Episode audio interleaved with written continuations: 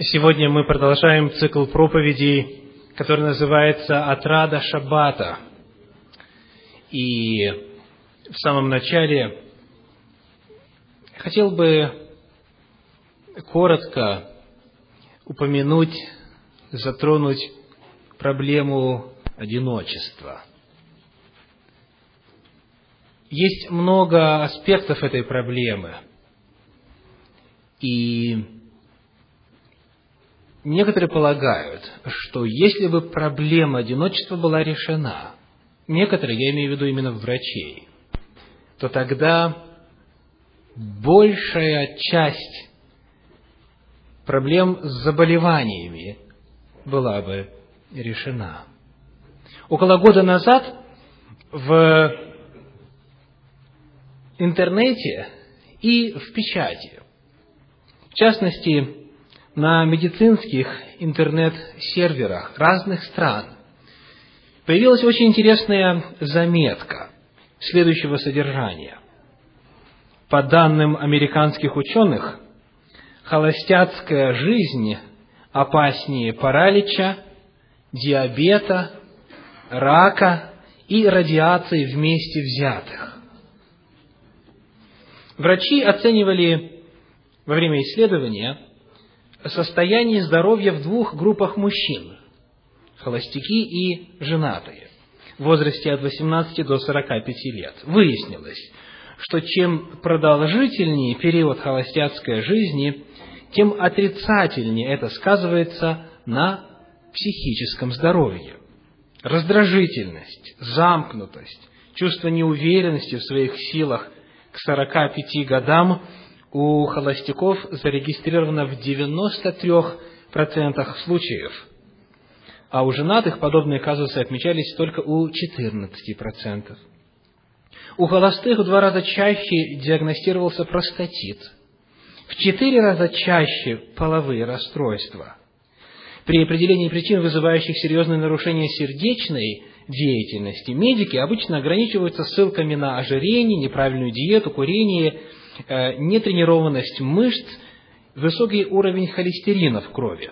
Однако недавно обнаружены, однако недавно обнаружены более сложные причины, приводящие к ранее указанным нарушениям и непосредственно влияющим на состояние сердца. Такими причинами являются трудности, возникающие в области личных и интимных человеческих отношений, особенно резкое прекращение таких отношений, разрыв или развод. Одиночество сказывается на человеческом сердце не менее негативно, чем малоподвижный образ жизни или неумеренное потребление животных жиров. Это в первую очередь относится к женщинам. И именно они переживают одиночество наиболее остро.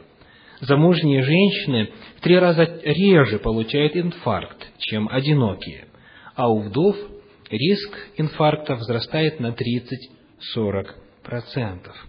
Фактор развода среди житейских перипетий, приводящих к инфарктам, стоит на втором месте после смерти супруга.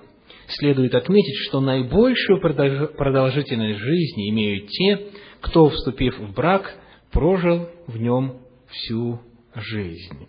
Мужчины, не разводитесь. Это опасно для вашего здоровья. Так советуют швейцарские медики, установившие, что разведенные мужчины намного больше подвержены сердечно-сосудистым заболеваниям, даже больше, чем одинокие женщины. У разведенных представителей сильного пола чаще наблюдаются нарушения психики и попытки самоубийства. Да и в больнице одинокие попадают в восемь раз чаще, чем женатые. Проблема одиночества имеет много аспектов – и последствия одиночества, они вбирают э, в себя последствия от психических расстройств до серьезных проблем с сердечно-сосудистой системой и иными, и заканчивая самоубийством. Одиночество стало серьезнейшей проблемой нашего времени. Люди, живущие в обществе, чувствуют себя очень и очень одинокими. И это проблема, которая свела в могилу уже очень многих. Каким образом четвертая заповедь закона Божия, заповедь о субботнем дне, может потенциально решить проблему одиночества? Что Библия говорит о функции субботнего дня, которая связана именно с социальной сферой, с уровнем взаимоотношения между людьми. Давайте откроем Священное Писание и прочитаем в книге Исход в 20 главе стихи с 8 по 11. Приглашаю вас открыть Библию, книгу Исход, 20 главу, стихи с 8 по 11. «Помни день субботний, чтобы святить его» шесть дней работай и делай всякие дела твои, а день седьмой – суббота Господу Богу твоему. Не делай вон и никакого дела, ни ты, ни сын твой, ни дочь твоя, ни раб твой, ни рабыня твоя, ни скот твой, ни пришлец, который в жилищах твоих. Ибо в шесть дней создал Господь небо и землю, море и все, что в них, а в день седьмой почил. Посему благословил Господь день субботний и осветил его. Смотря на текст этой четвертой заповеди, мы видим, что это заповедь не индивиду, не отдельно взятой личности, а это заповедь обществу. В ней перечисляются три главные социальные группы. Дети, затем кто? Рабы и пришельцы. Помни день субботний, чтобы светить его, и в этот день пусть все пользуются благословениями. Дети, рабы и пришельцы. Это заповедь, данная именно обществу, а не просто индивиду в частности. И причины здесь социальные, цели здесь гуманитарные, и все это является частью удивительного Божьего замысла в отношении того, как суббота приносит благословение человеку, семье и обществу. Давайте посмотрим, что это означает на практике именно вот в этой социальной сфере. Книга Исход, 16 глава, стихи 29 и 30. Исход 16 глава, стихи 29 и 30 говорят – Смотрите, Господь дал вам субботу, посему Он и дает в шестой день хлеба на два дня. Оставайтесь каждый у себя, никто не выходя от места своего в седьмой день. И покоился народ в седьмой день. Каждый день нужно вставать утром и заниматься деятельностью, нацеленная на то, чтобы как-то поддерживать благосостояние семьи, чтобы хлеб был в доме, чтобы а, все держалось, чтобы можно было по счетам платить. Но в один день Господь говорит, если вы этого не будете делать, то вы ничего не потеряете, напротив, Господь вам даст. И это означает, что если никто не выходит от места своего, то все находятся дома. Отец, мать, дети, бабушки, дедушки, все находятся рядом друг с другом. И сказано, покоился народ в седьмой день. Это день для семьи, это день, в который человек может расслабиться, заметить друг друга, провести время в общении с детьми, э, супруги друг с другом, с родственниками, и как дальше мы увидим и с иными социальными группами вокруг нас. Посмотрим на 23 главу книги Исход, стих 12. Исход 23 глава, 12 стих. «Шесть дней делай дела твои, а в седьмой день покойся, чтобы отдохнул вол твой, осел твой, и успокоился сын рабы твоей и пришлец». Не только о себе заботься, но заботься о тех, кто представляет собой Э, низший или более низкий социальный статус рабы и пришельцы, о которых мы сегодня подробнее поговорим. Но вновь мы видим гуманитарную цель субботы. Вот эти ущемленные слои населения, они тоже Господом принимались во внимание. И суббота была для них отрадою. Нигде во всем мире этого не было, кроме как там, где исполнялась четвертая заповедь Божья. В иных культурах раб работал от зари до зари, как говорят американцы, 24 часа, 7 дней в неделю, 24-7. И никакого перерыва, и никакой передышки. Но вот здесь Господь давал это, и Он заповедал не только семье, не только личности, но всем, кто находится рядом со мною, с Детем Божьим, останавливаться и получать благословение субботнего дня. В книге Второзакония, в пятой главе, в 14 стихе, этот же вопрос а, освещается следующим образом. Второзаконие, 5 глава, 14 стих – а день седьмой – суббота Господу Богу твоему. Второзаконие 5.14. Не делай вон и никакого дела, ни ты, ни сын твой, ни дочь твоя, ни раб твой, ни раба твоя, ни вол твой, ни осел твой, ни всякий скот твой, ни пришелец твой, который, который у тебя, чтобы отдохнул, чтобы отдохнул. Раб твой, раба твоя, как и ты. И так далее. То есть мы просто сейчас рассмотрели общие положения по этому вопросу в Библии, которые говорят о том, что Бог, давая четвертую заповедь, имел в виду общество, имел в виду разные социальные группы, имел в виду семью, имел в виду угнетенных, имел в виду даже животных, о, которых мы сегодня речь подробно вести не будем. Но очень важно помнить, что вопрос субботнего дня – это не вопрос только того, смогу ли я лично этим днем в свою копилку праведных дел добавить еще одно, и поэтому попасть в Царствие Божие. Для многих вот так суббота представляется. Вот если я воздержусь от пустых разговоров, от прихотей, от всего того, что нельзя и запрещено, то тогда Господь возьмет меня в Царствие Божье. А что в это самое время думают мои дети, а что в это самое время чувствуют обездоленные, нуждающиеся люди, которым тяжело в жизни, меня это не интересует, меня мое собственное спасение интересует. Вот так, к сожалению, часто представляется и рассматривается этот вопрос в сознании тех, кто понимает святость субботнего дня. И это есть искажение целей субботы. Потому Господь в самом начале, когда дал эту заповедь, Он включил в ее текст разные социальные группы, для того, чтобы мы не забывали о том, что суббота – это не праздник одиночки, а праздник общества.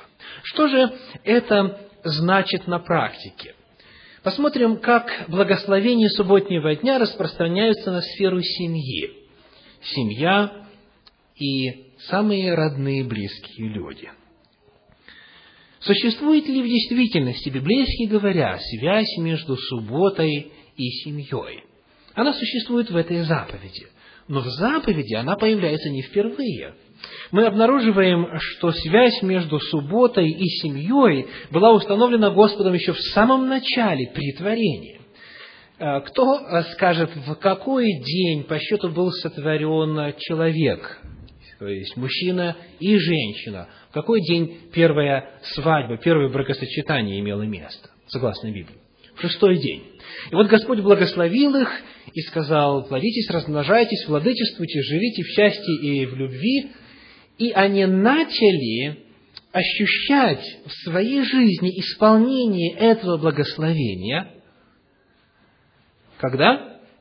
Ну, должно быть сразу же, как Господь это сказал, потому что Господь что сказал, то сразу сделалось. Тем более греха еще не было, и не было препятствий на пути реализации этого благословения. Так вот, первый полный день, первые полные сутки семейной жизни, а значит счастья, любви, радости и полноценной жизни для Адама были какие? Сутки субботнего дня. Это первый полный день их жизни. Господь сотворил их в пятницу, и это было его последнее творение. Ева, скорее всего, появилась буквально накануне заката солнечного – и вот Господь их благословляет преддверии субботы. И фактически первый день, который они живут вместе, это субботний день. Изначально семья, счастье, радость, взаимоотношения в супружестве и суббота были соединены вместе. И вот эта взаимосвязь в Библии повторяется неоднократно. Давайте посмотрим, например, на закон Божий и последовательность расположения заповедей в нем. Скажите, что идет после четвертой заповеди? Какая? почитай отца твоего и мать. И так далее. Заповедь о семье. Заповедь о субботе и заповедь о семье рядом, опять же, находятся. Они соседствуют, потому что они, если бы у нас было время подробнее говорить на эту тему, очень сильно богословски и практически связаны. Ну, давайте еще одно место, которое говорит о связи между семьей и субботой. Прочитаем, это книга Левит, глава 19, стихи 2 и 3. Книга Левит, 19 глава, стихи 2 и 3. «Объяви всему обществу сынов Израилевых и скажи им, святы будьте». Левит, 19 глава, стихи 2 и 3.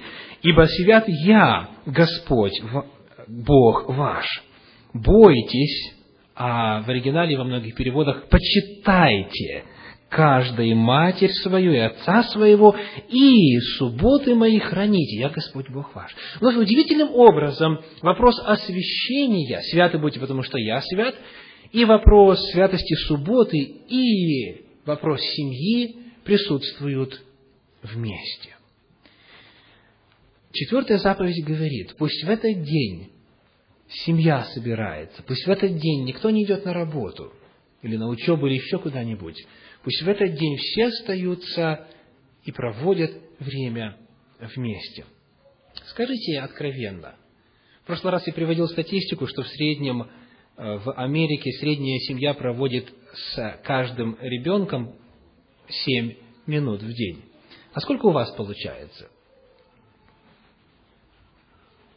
Сколько вы со своими детьми, сколько супруги друг с другом вы проводите времени? Посчитайте. Фактом является то, что когда заканчиваются обязанности по работе, по приготовлению пищи, по уборке дома и, и решении, когда всех остальных вопросов отложено в сторону, времени почти не остается. У большинства семей в особенности тех, кто еще работает, зарабатывает себе на жизнь, нет времени друг на друга. И Господь говорит, я даю вам субботу, чтобы вы в пятницу вечером, когда закат солнца подает сигнал о наступлении субботнего дня, чтобы вы собирались вместе – зажигали, если желаете, субботние свечи, чтобы вы могли сесть и вспомнить благословения прошедшей недели. И вслух каждый член семьи, от старших до младших, или наоборот, или произвольно, вспомнили, что Господь сделал для вас на этой неделе. Что на этой неделе удалось осуществить тот-то и тот-то проект. Что Господь послал решение какого-то важного вопроса что дети хорошо учились, или что есть какая-то новость, есть масса Божьих благословений, которые остаются незанамеченными, потому что нет вот этого особого времени. Потом, возможно, пение. Кто не умеет играть, есть соответствующие диски, компакт-диски, DVD со словами и как угодно, чтобы создать атмосферу праздника для семьи. Потом это время молитвы каждого члена семьи – это время, когда можно прочитать что-то детям, просто поговорить, просто вспомнить, как выглядит жена или муж, потому что многие не видят друг друга, только в темноте. Суббота – это время для семьи. И если каждый заглянет э, внутрь самого себя честно, он в действительности скажет, да, без субботы все это невозможно. Просто это нереально, с сумасшедшим темпом жизни. И более того, если мы знаем, что Господь в субботу заложил има обещанные и произнесенные благословения на семью, если мы знаем, что это не просто уровень э, такого психологического порядка, а это уровень духовного порядка, мы обязательно станем проводить время вместе, именно в субботний день для того, чтобы обретать благословение. Итак, заповедь о субботе – это в первую очередь, вот в нашей проповеди, заповедь для семьи. Во-вторых, сказано, это заповедь дана и ближним вокруг вас. И перечисляется в заповеди две социальные группы. Первая из них – это рабы, вторая – это пришельцы. Давайте поговорим, кто это такие. Слово «раб» в Библии используется в трех различных смыслах. Раб может означать пленник, человек другого народа, национальности, который во время военных действий попал в плен или был продан. Раб может означать слуга, то есть свободный человек, который просто работает – это однокоренные слова. Раб, работать, работник, работа и так далее. Термин раб может означать просто наемник. То есть, вот в современном обществе говоря, это ситуация, при которой есть владелец компании или бизнеса, у него есть служащие, у него есть рабочие, у него есть работники. И Господь говорит, пусть они тоже все пользуется благословениями субботы. Когда Иисус Христос находился на земле, Он всем желал показать, что суббота дана вот для таких целей, для помощи, для восстановления сил, для общения друг с другом. Она дана для того, чтобы делать добро. Давайте э, прочитаем в Евангелии от Матфея в 12 главе повествование, записанное в стихах с 9 по 13. Евангелие от Матфея, глава 12, стихи с 9 по 13. Он же сказал им, а вернее, с 9 стиха, Матфея 9 глава, вернее, 12 глава, с 9 по 13. «И отошед оттуда, пошел он в синагогу их. И вот там был человек, имеющий сухую руку. И спросили Иисуса, чтобы обвинить его, можно ли исцелять в субботы? Он же сказал им, кто из вас, имея одну овцу, если она в субботу упадет в яму, не возьмет ее и не вытащит? Сколько же лучше человек овцы? И так можно в субботы делать добро. Вот в синодальном переводе здесь а, стих этот 12 выглядит так, как будто Христос теперь говорит, а, даю разрешение, или, или это, это ничего страшного, если вы в субботу будете делать добро. То есть, я разрешаю, можно, можно в субботу делать добро. Однако, что интересно, что этот вот случай с исцелением Сухорукова описан в Евангелиях трижды. У Матфея, у Марка и у Луки его написан.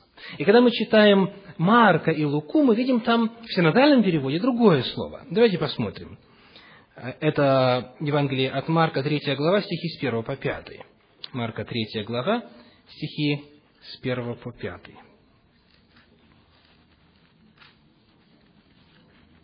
И пришел опять в синагогу, там был человек, имевший сохшую руку, и наблюдали за ним, не исцелит ли его в субботу, чтобы обвинить его.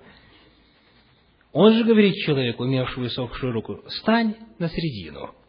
А им говорит, «Должно ли в субботу добро делать или зло делать, душу спасти или погубить. Но они молчали. Итак, там сказано «можно», а здесь он говорит, что «должно ли». То есть это термин, обозначающий обязанность. В субботу должно делать добро. В субботу должно душу спасать. У Луки давайте посмотрим, как это выражено. А, Лука, глава 6, стих 9. Луки 6 глава 9 стих. Луки 6, 9. Тогда сказал им Иисус, спрошу я вас, что должно делать в субботу? Это еще более интересная постановка вопроса. Что, что в субботу нужно? Какова обязанность в субботу? И дальше он говорит, что должно делать в субботу, добро или зло, спасти душу или погубить? Они молчали. Итак, о чем Христос говорит? О позволении делать добро или об обязанности делать добро. Давайте посмотрим, что говорит оригинал. Во всех трех случаях, и в 12 главе Евангелия от Матфея, в 3 Марка и в 6 Луки, используется древнегреческое слово «эксести», «эксести», которое означает следующее. Вот если мы вернемся к Матфею, то в 12 главе это слово чуть ранее встречается, во втором стихе. Матфея 12, 2. В то время проходил Иисус в субботу засеянными полями, ученики же его взалкали и начали срывать колосья и есть. Фарисеи, увидевши это, сказали ему, «Вот ученики твои делают, чего не должно делать в субботу».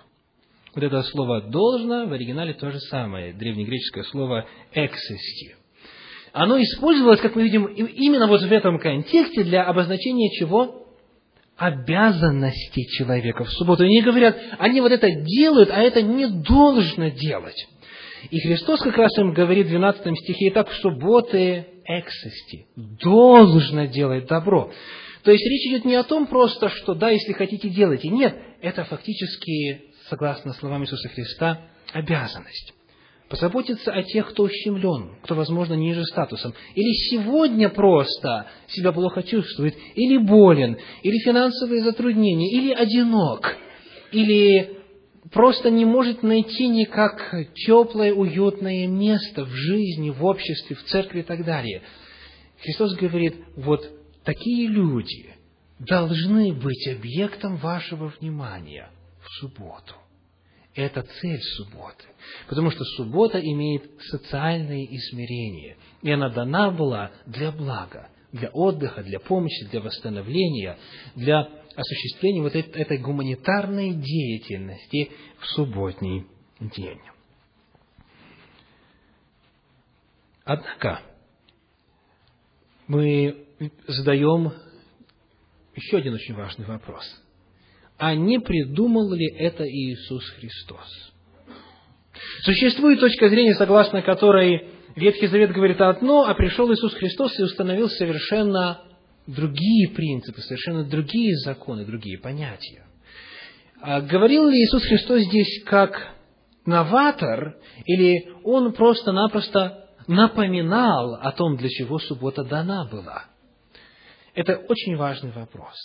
Обращаясь к Ветхому Завету, мы видим, что, оказывается, суббота изначально была дана для того, чтобы творить добро, благо и помощь всем нуждающимся, чтобы творить добро людям вокруг, в особенности тем, кто в этом остро нуждается.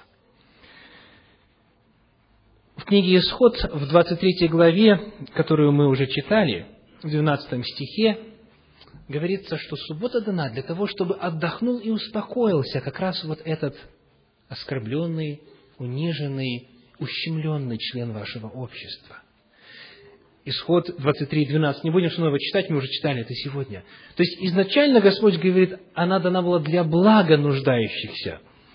И вот там упоминается слуга, то есть раб и пришелец. В отношении пришельцев библейский словарь говорит о том, что термин этот, пришелец, в древнееврейском слово «гер», который переводится в других местах как «иноземец». Это не просто тот, который к вам пришел и ваш постоялец из числа еврейского народа, а это именно иноплеменник. Это тот, который не из вашей земли. Так вот, согласно библейскому словарю, в Ветхом Завете пришелец – это обычно тот, кто по причине какого-либо несчастья, как, например, война, голод, эпидемия, акт преступления, был вынужден оставить место своего изначального обитания или племени и искать кров в ином месте. Это нуждающийся человек, это человек, который а, ищет, ищет, где бы просто найти тихое, спокойное место, где о нем могли бы позаботиться. И вот заповедь говорит, вот для них дана суббота. Каким же образом люди, которые относятся вот к этим слоям населения, могут быть восприемниками благословений субботы? Ответ только если те, кому лучше, будут о них заботиться. Другого пути нету. И поэтому Священное Писание говорит, приглашаю вас открыть книгу Левит, 25 главу. Левит, 25 глава, первые семь стихов. Левит, 25 глава, первые семь стихов. «И сказал Господь Моисею на Синае, говоря, «Объяви сынам Израилевым и скажи им, когда придете в землю, которую я даю вам, тогда земля должна покоиться в субботу Господню. Шесть лет засевай поле твое, и шесть лет обрезывай виноградник твой, собирай произведения их, а в седьмой год да будет суббота покоя земли, суббота Господня. Поля твоего не засевай, виноградника твоего не обрезывай, что само вырастет на жатве твоей не сжинай, и гроздов с необрезанных лоз твоих не снимай, да будет это год покоя земли, и будет это в продолжении субботы земли всем вам в пищу, тебе и рабу твоему, и рабыне твоей, и наемнику твоему, и пришельцу твоему, поселившемуся у тебя, и скоту твоему, и зверям, которые на земле твоей, да будут все произведения ее в пищу. Вот эта суббота, она была дана для того, чтобы нуждающиеся, не имеющие, могли просто беспрепятственно насыщаться всем, что земля дает. И Господь говорит, я благословлю, и у тебя будет урожай тебе не нужно будет работать. То есть мы видим, что в действительности суббота по замыслу Божию это было время для того, чтобы делать или давать возможность благ, давать возможность этой гуманитарной помощи, давать возможность а, получать благодеяния именно вот этим ущемленным, нуждающимся слоям населения. А в книге пророка Исаии этот вопрос еще острее стоит, именно социальный аспект субботы. В первой главе, в самом начале своей книги, Исаия осуждает или критикует, обличает а, людей своего времени за то, что они соблюдают субботу, ходят на богослужения, но в это же самое время, давайте прочитаем, Исаии 1 глава, стихи с 12 по 19. 1 глава с 12 по 19. «Когда вы приходите являться перед мое лицом, кто требует от вас, чтобы вы топтали дворы мои? Не носите больше даров тщетных. Курение отвратительно для меня. Новомесячий и суббот, праздничных собраний не могу терпеть. Беззаконие и празднование. Господь говорит о том, что ему противны эти субботние богослужения – по одной причине. Давайте посмотрим, какова она. Прочитаем, например, пойдемте дальше, чтобы не пропускать ничего. Новомесячья ваши и праздники ваши ненавидит душа моя, они бремя для меня, мне тяжело нести их. И когда вы простираете руки ваши, я закрываю от вас очи мои, и когда вы умножаете моления ваши, я не слышу. Ваши руки полны крови. Омойтесь, очиститесь, удалите э, злые деяния ваши от очей моих, перестаньте делать зло, научитесь делать добро, ищите правды, спасайте угнетенного, защищайте сироту, вступайтесь за вдову. Господь называет конкретные проявления беззакония, которые нужно оставить. И они из какой сферы? Из социальной сферы. Господь говорит, когда вы начнете это делать, когда вы будете спасать угнетенного, защищать вдову, вступаться за сироту и так далее, и так далее, вот тогда придите ко мне и рассудим. Тогда вот ваше посещение богослужений, тогда ваши праздничные субботние богослужения будут иметь смысл и будут иметь пользу. Господь говорит о том, что соблюдение субботы без использование ее для решения вот этих социальных нужд есть нарушение субботы. Чрезвычайно важная истина. И во многом это же самое обличение. Сегодня Господь может направить церквам, которые, соблюдая субботу, не помнят о ее социальном измерении. В 58 главе книги пророка Исаии снова поднимается эта тема. И э, вы можете дома ее прочитать целиком. Я хочу просто, э, предлагая короткий обзор этой главы, 58 главы книги пророка Исаия, напомнить, что там две темы рассматриваются. Первая – это тема поста, вторая тема какая? Тема субботы. Если удержишь ногу твою ради субботы и так далее, и так далее. Но удивительное дело, когда вы читаете вот стих за стихом книгу пророка Исаия, от начала до конца, вы с трудом обнаружите, где заканчивается тема поста и где начинается тема субботы. То есть пророк Исаия говорит о каком-то дне, в который люди постятся, гнут э, свою голову и так далее, и так далее. Не будем терять время, чтобы подробно читать. Но он говорит, в этот день вы это делаете напрасно, потому что... И вот смотрите, что он говорит – Вот пост, который я избрал, шестой стих. «Разреши оковы неправды, развяжи узы ярма, угнетенных отпусти на свободу, расторгни всякое ярмо, раздели с голодным хлеб твой, скитающихся бедных веди в дом, когда увидишь нагого, одень его, и от единокровного твоего не укрывайся, когда ты удалишь из среды твоей ярмо, перестанешь поднимать перст и говорить оскорбительно, и отдашь голодному душу твою, и напитаешь душу страдальца, тогда свет твой взойдет вам тьме, и мрак твой будет как полдень, и будет Господь вождем твоим. И дальше без перерыва говорится, если удержишь ногу твою ради субботы от исполнения прихотей твоих и так далее. То есть мы видим, что вся эта глава фактически о днях, в которых люди делали мрачный вид, показывали, что они постятся, что они Господу это дело все отдают. Но в тот же самый день, и в конце главы мы узнаем, что это они в субботний день делали, в тот же самый день они притесняют, они говорят оскорбительные слова, они о себе заботятся, забывая об огромных нуждах. И Господь говорит, вот каков идеал, вот какой должна быть суббота. И если это будет, то тогда ты обретешь благословение. Итак, есть два разных подхода к субботе. Первый из них эгоцентричный, направленный на самого себя. Когда человек говорит, ой, как хорошо можно отдохнуть. Больше ничего не интересует, а сказано отдых, буду отдыхать. Частью этого эгоцентричного подхода может быть следующее. Как бы мне сохранить святость в субботу, чтобы ничего лишнего не сказать, ничего лишнего не сделать, чтобы Господь это мне записал, и потом в Царстве Небесное меня опустил. Тоже это эгоцентричный, направленный на себя подход.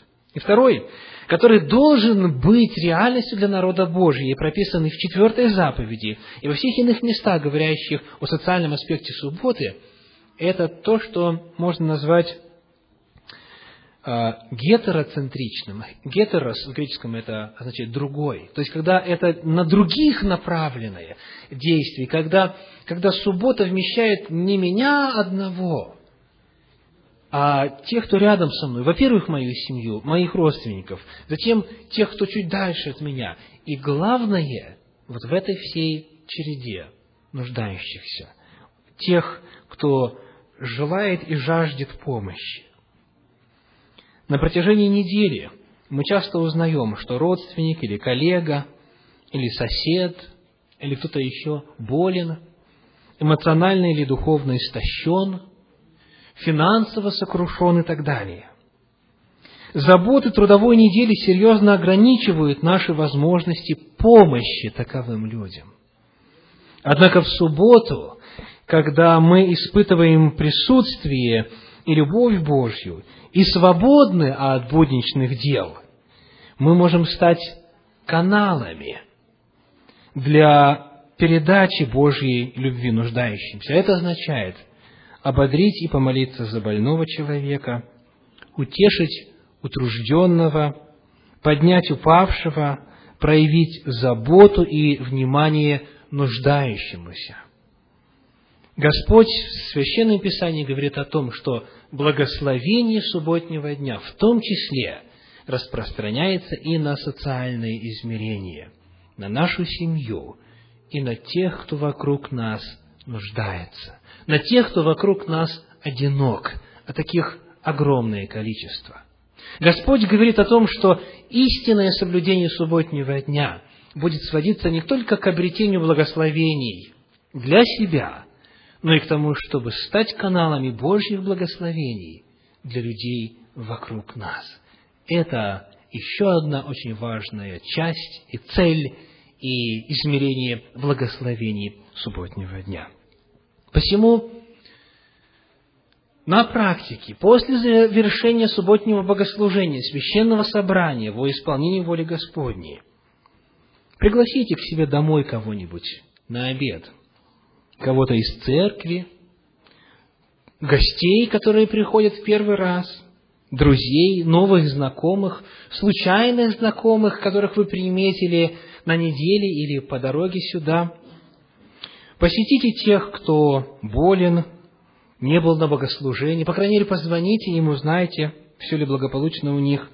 Посетите тех, кто одинок. Кто-то может принять решение хотя бы раз в месяц, или как уж Господь вам даст принять решение, кормить голодных, нуждающихся, бездомных. И есть много-много иных способов проявления любви и заботы людям вокруг нас. Помните, что делая это, вы не только становитесь каналами орудиями Божьими в излиянии благословений, но делая это, вы еще и благословляете сами себя. Скажите, как вы чувствуете себя, когда помогли кому-то в действительности нуждающемуся? Это удивительное чувство. Но вот а, благословение, которое мы обретаем вследствие помощи нуждающимся, это не только благословение чувственного характера. Господь обещал. Вот в этой 58 главе книги пророка Исаии Он сказал, «Тогда если ты это будешь делать, если ты разделишь с голодным хлеб твой, скитающихся бедных ведешь в дом и так далее, и так далее, тогда откроется, как заря, свет твой, и исцеление твое скоро возрастет, и правда твоя пойдет пред тобою, и слава Господня будет сопровождать тебя. Когда ты воззовешь, и Господь услышит, возопьешь, и Он скажет, вот я. И будет Господь вождем твоим всегда, и во время засухи будет насыщать душу твою и уточнять кости твои, и ты будешь как напоенный водою сады, как источник, которого воды никогда не иссякают. И застроятся потомками твоими пустыни вековые. Ты восстановишь основания многих поколений, и будут называть тебя восстановителем развалин, возобновителем путей для населения, если ты удержишь ногу твою ради субботы, от исполнения прихотей твоих – во святой день мой, и будешь называть субботу отрадою, святым днем Господним, чествуемым, и почтишь ее тем, что будешь заниматься, что не будешь заниматься обычными твоими делами, угождать твоей прихоти и пустословить, то будешь иметь радость в Господе. И я возведу тебя на высоты земли, и дам вкусить тебе наследие Иакова, отца твоего. Уста Господни изрекли это. Аминь. Сейчас время для того, чтобы обращаться в молитве Господу. Все желающие, кто хотел бы помолиться вслух, коротенькой молитвой, могут сделать это, и в завершении прозвучит молитва с кафедры. Напомню, что число молитв не ограничено. Дорогой Господь, благодарю сердечно за субботу Твою, благодарю за то, что сегодня я э, ощутил э, на себе Твою руку через братьев и сестер вокруг меня, и вот эту заботу, и тепло, и любовь. И за то, Господи, что Ты каждого из нас в Твоей великой мудрости назначил быть этим каналом любви и заботы. Я молюсь, Господи, всех присутствующих. Прошу, подари всем радость осознанного, осознанного празднования субботы и возможности исполнить в исполнении этой четвертой заповеди Твой идеал, помощи нуждающимся, помощи тем, кто ожидает от нас любви и тепла. Молюсь, Господи, чтобы это исполнение субботнего дня касалось не только сферы богослужений, но и всего времени этого священного пространства, одной седьмой части времени, которую Ты уделил для особых целей. Прошу, благослови нас на неделю предстоящую, благослови весь сегодняшний день, помоги провести его в святости и посвятить и служению ближним вокруг нас. Во имя Иисуса Христа молюсь. Аминь.